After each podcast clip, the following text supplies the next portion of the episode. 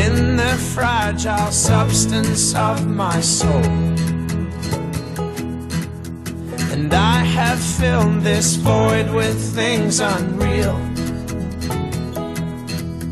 And all the while my character is steals. You're listening to the Holy Catholic Brew, a podcast looking at faith, life, and culture from the perspective of two young Catholics. My name is Lyndon Chan, and I'm an engineering master's student at the University of Toronto. And I am Jeremy Zhao, your co-host, currently a seminarian studying for the Archdiocese of Toronto. In this podcast, we look at different topics each week for contemplative reflections and casual conversations.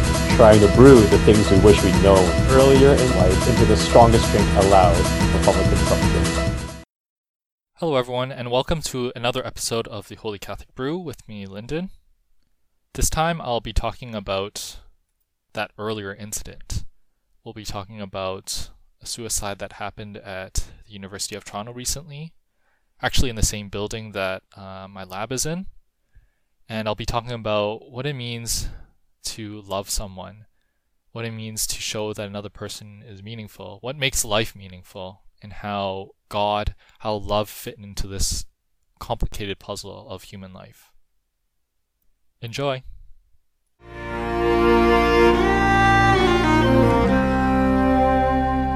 Now I live my life like a Chinese painting. Shadows wash against the sky. Empty brush strokes for my darling.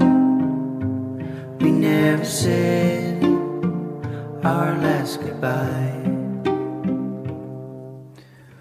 One more lifetime. One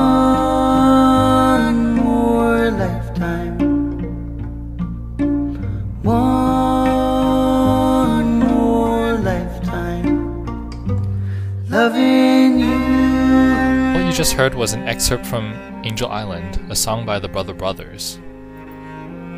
Now, the song's lyrics talk about a Chinese immigrant who went to San Francisco back in the 19th century in order to work uh, during the gold rush, and his wife, whom he brought from China, was stuck in immigration at Angel Island.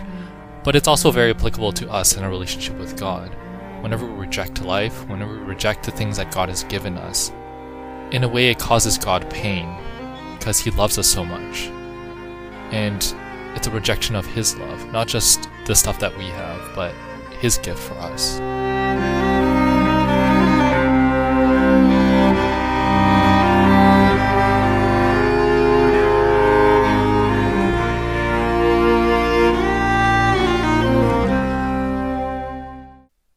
So last Monday, March 18th, um, the Bahen Center at the University of Toronto was closed. I was walking to my lab as usual, and in the morning it said that the whole building had been closed um, until at least noon at the earliest. And I was a bit confused. I knew that something was really wrong. Um, I knew that something really bad had happened. And like a few hours later, after I returned back to my apartment, I got an email. Email was saying that the Bahen Center is currently closed due to an earlier incident. Campus police are not permitting anyone to enter the building at this time. And then they redirected students who had classes at the Bahen Center to nearby um, buildings. And they said that members of our community may have been affected by the recent incident at the Bahen Center. At this time, we wish to respect the privacy of the individual involved and acknowledge the profound effect on family, friends, and colleagues. And then they start giving these different hotlines uh, for health and wellness. They start directing people to possible counselors, um, to different crisis workers, and so on and so forth. But it was only later on um, that I found out that what I suspected had happened had actually happened. Someone had fallen to their death at the Bahen Center, most likely due to suicide. Um, but none of this was even mentioned in their email. Um, none of the students were kept up to date at what had happened. There wasn't even any sort of indication to the public that it was a death. They only said it was a recent incident and that campus police were taking care of it, everything would be okay. And with all this emphasis on mental health now in our society, it seems kind of ridiculous. It seems that like students, people are being dehumanized. They're being dehumanized by this system that considers them as cases to be handled, as problems to be diagnosed away, but not as people to be treated with love. It's kind of like if you have a problem, um, if you have, uh, if you're suffering de- from depression, from loneliness, well, then you can just call this hotline, uh, line up after all these tens or hundreds of people who have these same problems, and we'll try and assign a counselor, but uh, please leave a message and we'll try and get back to you a week later. And it's situations like these that where people are kind of dehumanized, they're kind of it's these situations that causes so much despair in our world. I'm sure that you've all heard of stories how uh, social media use nowadays is causing a lot more depression, a lot more anxiety and stress among uh, young people, especially millennials like myself. And I'm sure that in certain very serious situations, counseling can help, but maybe the best solution to these problems is simply to have more love, to start treating people like people and not as some problems that they need to solve um, to avoid bad publicity. And I think that one of the things I was most frustrated about in this situation wasn't it wasn't so much that someone had died it was how poorly the system was handling it, how unnatural it was to treat a person's death in that way. And the thing is that the dean didn't do anything wrong. In fact, he did everything by the book. Everything was done perfectly.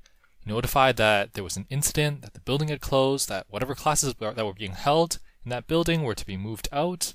Um, notified everyone what the expected uh, schedule would be for the reopening, that campus police were investigating, and that if anyone needed any sort of psychological counseling, that it would be available, gave all that information. I remember last year um, in June, there was another suicide in the same building, and this is the building that my lab is in. I heard that another person had jumped to their death. And again, there wasn't any notification that it was a suicide. It was kind of through through social media, through forums that students had maintained from people who'd actually witnessed uh, the incident that the truth was really like acknowledged through official channels through the university. Nothing was acknowledged because i'd assume that um, the university didn't want to affect other students mental health. But at the same time there was a huge outpouring of grief when people found out what had happened just over the past week in the Bahen Center, there were flowers being laid out on the first floor. There were cards being written, people writing things like, you matter, even when things get tough, you know, don't take your life. These sorts of things are natural and they're human. I remember that last year when people tried to post these flowers and cards, the university just cleared them out in like within a day or so. It was kind of trying to brush this problem of suicide, of mental health problems in the students. It's trying to brush them under the carpet, trying to pretend like nothing had happened. Now this time maybe, I guess the administrator had learned their lesson because after a week later, these cards and flyers are still up. But at the same time, we kind of see the need to start treating those people around us with respect.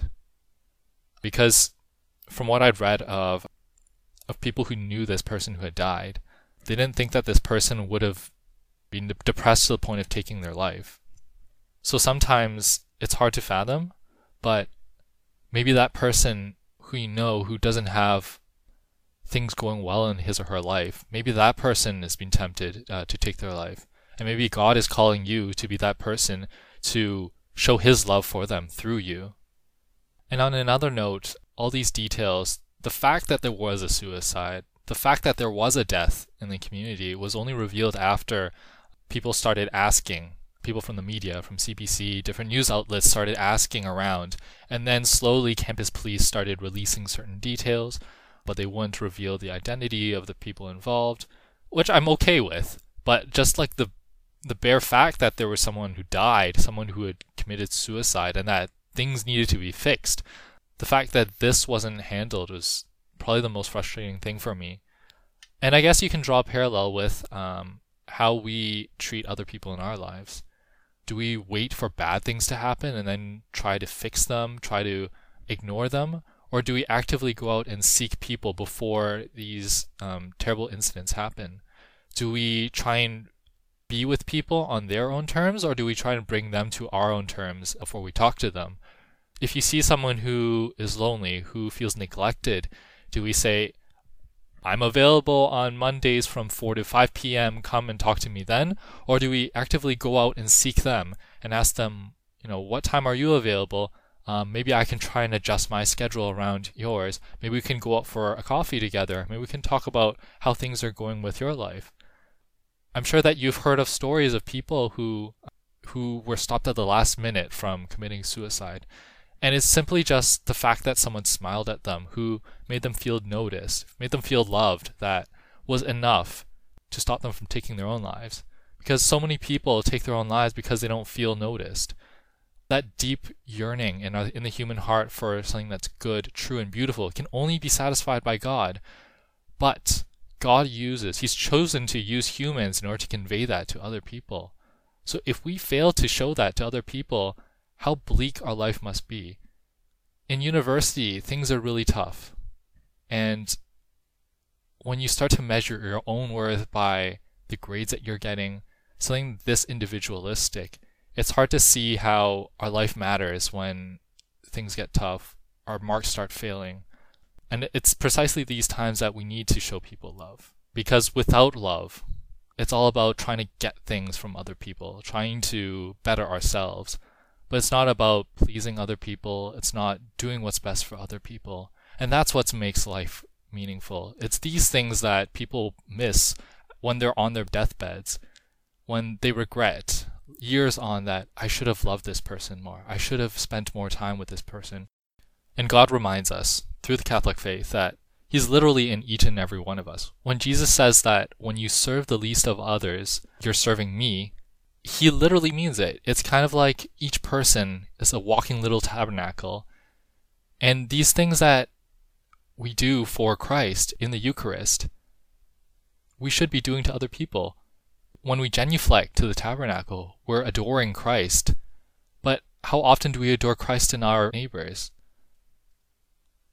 We emphasize in the Catholic faith that we shouldn't disrespect the Eucharist. We have to show due reverence we can't simply drop the Eucharist. We shouldn't step on it. And in the same way, we shouldn't be ignoring, we shouldn't be dropping, we shouldn't be stepping on our neighbors. It's the same thing. We shouldn't be seeing our neighbors as instruments um, for our betterment, but rather we should be adoring them because God is in them as much as He is within us. We need to start treating other people as fellow children of God. And maybe hopefully that would solve so many of the problems that we have in our society. And that's what makes life meaningful. That's all we have for this episode. If you'd like more information about that earlier incident that happened at U of T, I've posted a link to some resources you can look up online. And next week I'll be joined by Jeremy again. Um, we'll have a conversation about um, how it is that we discern the will of God. Uh, we'll be hearing from a person who's discerned for a very long time about entering the priesthood. And until then, thanks for listening. Goodbye. Lend me your hand and we'll conquer them all. But lend me your heart and I'll just let you fall. Lend me your eyes, I can change what you see. But your soul you must keep totally free. Ha.